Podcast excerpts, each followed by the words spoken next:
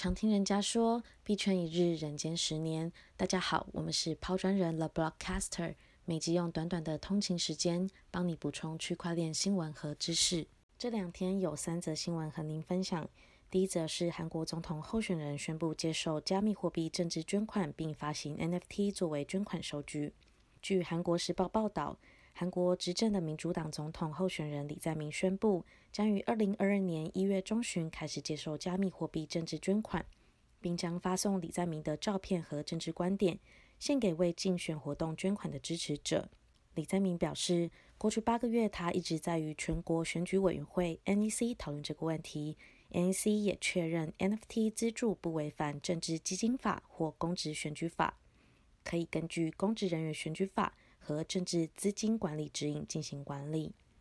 十二月二十二日，李在明接受媒体采访时，就流行的 Play to Earn 和 NFT 表明了自己的看法，认为没有必要对 Play to Earn 游戏持负面看法，认为 NFT 是一个新的开放市场，已经成为为生活中非常重要的一部分，而且这个比例还会继续增长。NFT 游戏的存在是不可否认的事实。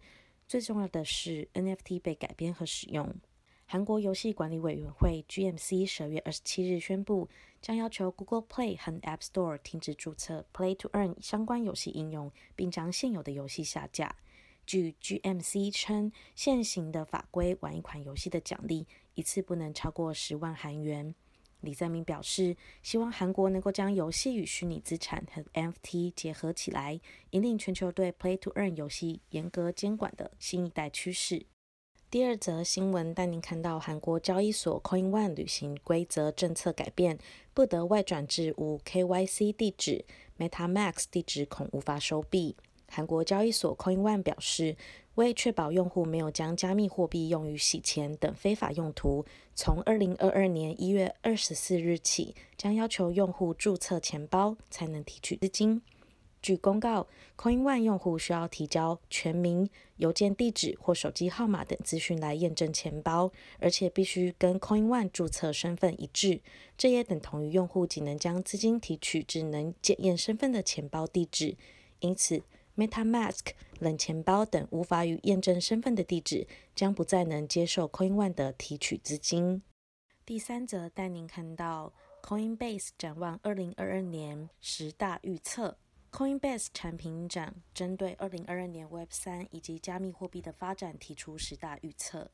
以下为翻译：二零二一年被证明是加密货币突围的一年，BTC 价格较年初上涨近七十 percent。DeFi 锁定价值 TVL 达一千五百亿美元，NFT 成为一个新资产类别。以下是产品展对二零二二年的预测及观点。第一点，ETH 优化可扩展性，新生公链 L1 大幅增长。随着我们欢迎下一波亿万用户进入加密领域及 Web3，ETH 对可扩展性所面临的挑战可能增加。随着 ETH 二点零和许多二层方案的出现。对 ETH 优化可扩展性感到乐观。Solana、Avalanche 等其他 L1 对用户的吸引力表明，未来我们将存在一个多链事件。我们还会看到更多新的专注于特定应用，如游戏或社群媒体的 L1 问世。第二点，L1 跟 L2 跨链桥的显著优化。随着越来越多的 L1 网络以及 L2 取得大量用户，加密产业将无所不用其极地针对 L1 到 L2 跨链桥的速度及应用性进行优化。我们可能在明年看到跨链桥在应用性方面的有趣发展。第三点，零知识证明将获得更多的关注。二零二一年，zkSync 和 Startnet 等协议开始受到关注。随着 L1 因需求大增而拥塞。Zk Rollup 技术将吸引投资者与用户的关注。我们将看到全新的以隐私为主的应用出现，包括隐私安全应用程式，以及将隐私内置到核心中的游戏模型。这可能也会导致监管机构对于加密领域有更多关注，因为 KYC 或 AML 政策可能是以隐私为中心网络的真正挑战。第四点，受监管的 DeFi 和链上 KYC 机制。许多 DeFi 协议将拥抱监管，推出独立的 KYC 用户交易池、去中心化身份以及链上 KYC 验证机制，会成为 DeFi 钱包端点连接用户真实身份的关键应用。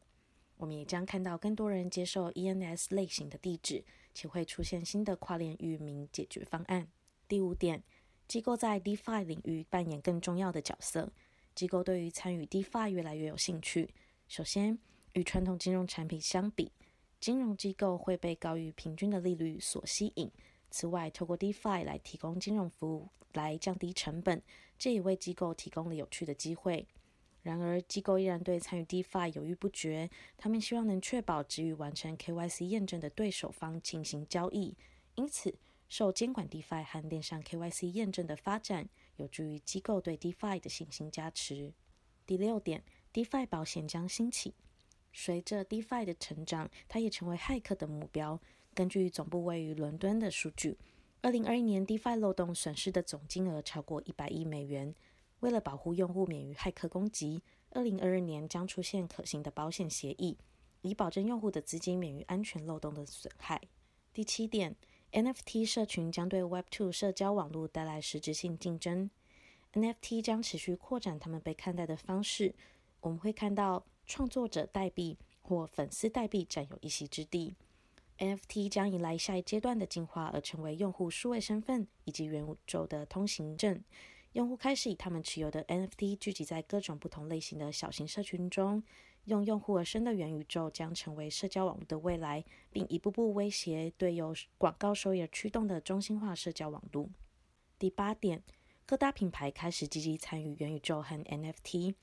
许多品牌正意识到 NFT 是品牌行销和建立品牌忠诚度的重要工具。可口可乐等在2021年发布了 NFT 收藏品。艾迪达最近与无聊猿推出了一个新的元宇宙项目。我们很可能会看到更多有趣基于 NFT 的品牌行销计划。第九点，Web2 公司觉醒并试图进入 Web3。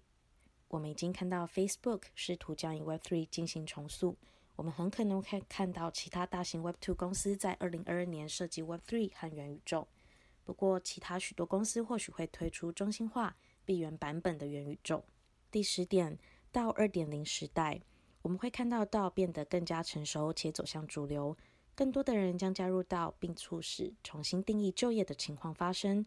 这种变化包含永远不会再收到正式的录取通知，代币取代固定薪资或两者合并。